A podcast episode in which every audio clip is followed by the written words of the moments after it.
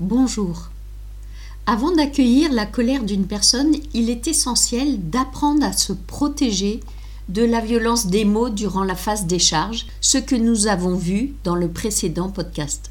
Une fois que celle-ci est passée et que nous avons réussi à ne pas tomber nous-mêmes dans la fuite ou l'attaque, nous allons pouvoir dialoguer afin de décoder le bon message à entendre derrière la colère.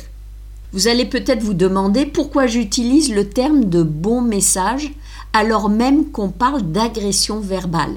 Tout simplement parce qu'une personne qui agresse est une personne qui va mal mon comportement, ma parole ou une situation externe à moi ont déclenché chez lui un déséquilibre émotionnel dont la source est un besoin ou une valeur touchée en lui.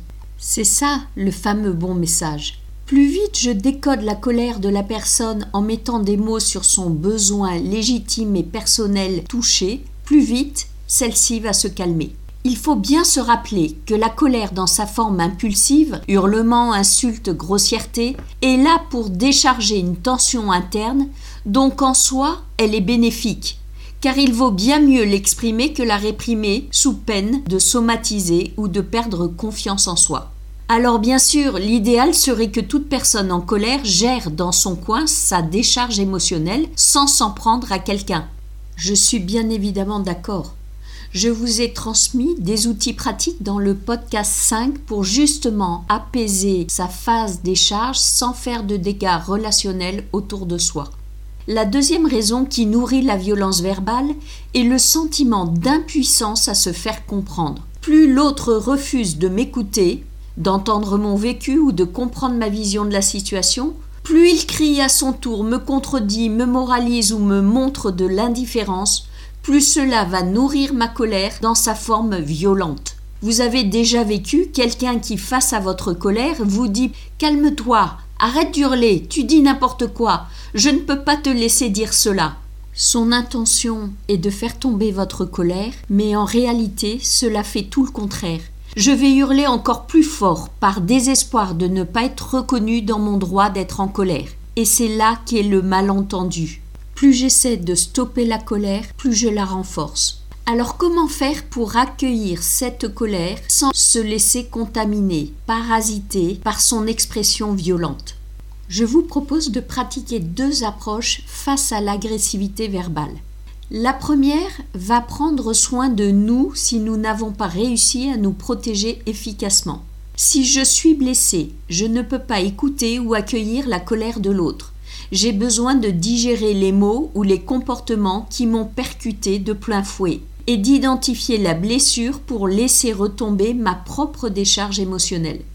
Je vais trouver un moyen de stopper et reporter l'échange pour me donner du temps. Je peux dire Quand tu hurles, cela me stresse et je perds ma capacité à réfléchir. Je suis d'accord pour t'écouter, mais pas sous cette forme. Ou bien Je vois que vous êtes en colère et que vous voulez en parler. Laissez-moi quelques minutes et je suis tout à vous. Rappelez-vous que l'avantage de reporter l'échange d'au moins quelques minutes est de laisser la phase des charges retomber autant chez moi que chez la personne en colère. La deuxième approche, si je me suis bien protégée de la forme violente, est de se centrer sur la personne en colère en utilisant les outils d'écoute active vus dans le podcast 18. Je peux utiliser la reformulation centré sur le sentiment et le besoin insatisfait. Reprenons l'exemple. Tu n'es jamais là quand il faut. Si je ne comprends pas à quoi fait allusion la personne, je peux répondre Tu es en colère car tu avais besoin de moi et je n'étais pas là, c'est ça? Si par contre j'ai compris quel était le déclencheur, je peux dire Tu es en colère car je t'avais dit que je serais là tôt et je n'arrive que maintenant alors que tu comptais sur moi, c'est cela? N'oubliez pas qu'il est essentiel de ne pas affirmer ce qu'on imagine avoir compris du vécu de l'autre, car si l'on plaque une vérité qui n'est pas la sienne, cela va l'énerver encore plus. Par la forme interrogative fermée, il a la possibilité de confirmer ou d'infirmer et de repréciser son ressenti. Lorsque je lui reformule ce qu'il voulait exactement que je comprenne, cela le calme instantanément. Il peut être encore en colère, mais il n'a plus besoin d'hurler ou d'insulter puisque le message est passé. C'est assez magique lorsqu'on arrive à vraiment verbaliser son ressenti, car on voit la tension physique et l'agressivité disparaître d'un seul coup. Je peux aussi utiliser le zoom, comme dans l'exemple suivant. Mais je n'y crois pas, tu n'es qu'un sale égoïste, tu vas me le payer. Au lieu de l'insulter à mon tour, je peux simplement rebondir sur le mot d'attaque pour comprendre à quoi il fait allusion. Sale égoïste Qu'est-ce que tu entends par là? Ou Qu'est-ce qui te fait dire que je suis un sale égoïste? Pour pratiquer le zoom ou la reformulation, il est essentiel de débloquer des freins internes qui m'empêchent d'écouter. Le premier frein est Je ne vais tout de même pas répéter ce qu'il dit qui est totalement faux. Eh bien si.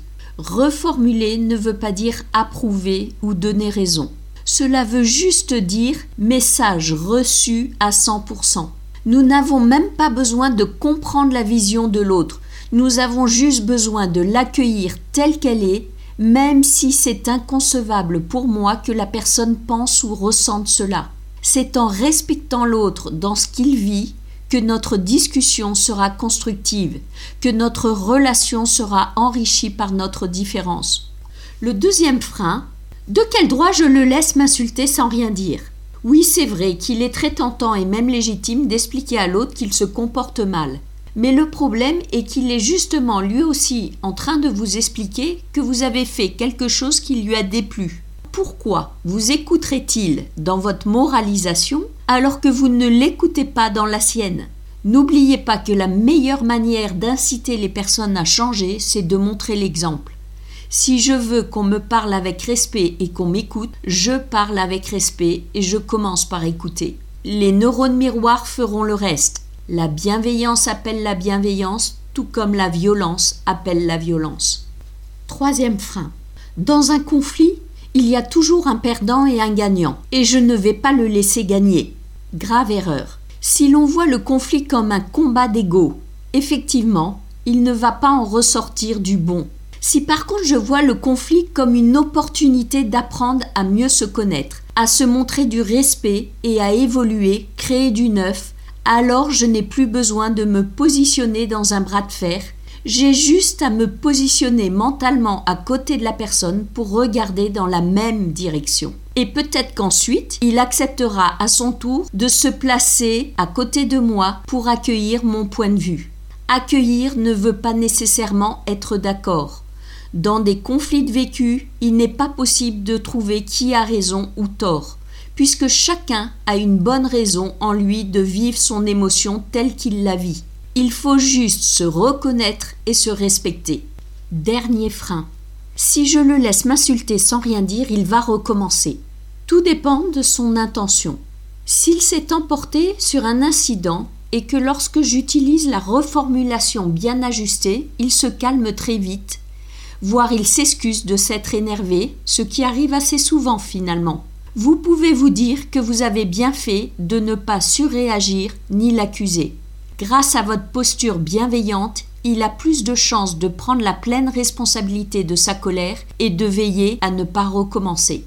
Par contre, si ces hurlements sont récurrents envers moi, c'est un mode d'intimidation pour obtenir que je me plie à ses désirs. Si je remarque que lorsque je reformule son ressenti, au lieu de se calmer, la personne en rajoute et hurle encore plus fort, c'est qu'il joue la colère et il sait parfaitement ce qu'il dit ou fait. C'est comme du théâtre. Dans ce cas, stoppez votre posture d'écoute bienveillante qui l'encourage à poursuivre et dites-lui fermement Je n'accepte pas les insultes, hurlements ou grossièretés à mon égard. Tu n'obtiendras rien de moi en utilisant ce registre de violence verbale. Je suis prêt à échanger quand tu seras prêt à t'exprimer respectueusement. Accueillir avec empathie la colère de l'autre est l'une des pratiques les plus difficiles en communication interpersonnelle. Mais elle permet de récolter des fruits relationnels très précieux et durables. Lorsque l'on arrive à s'écouter et à se reconnaître au-delà de la violence, notre relation se fortifie dans la vérité et le respect. À demain.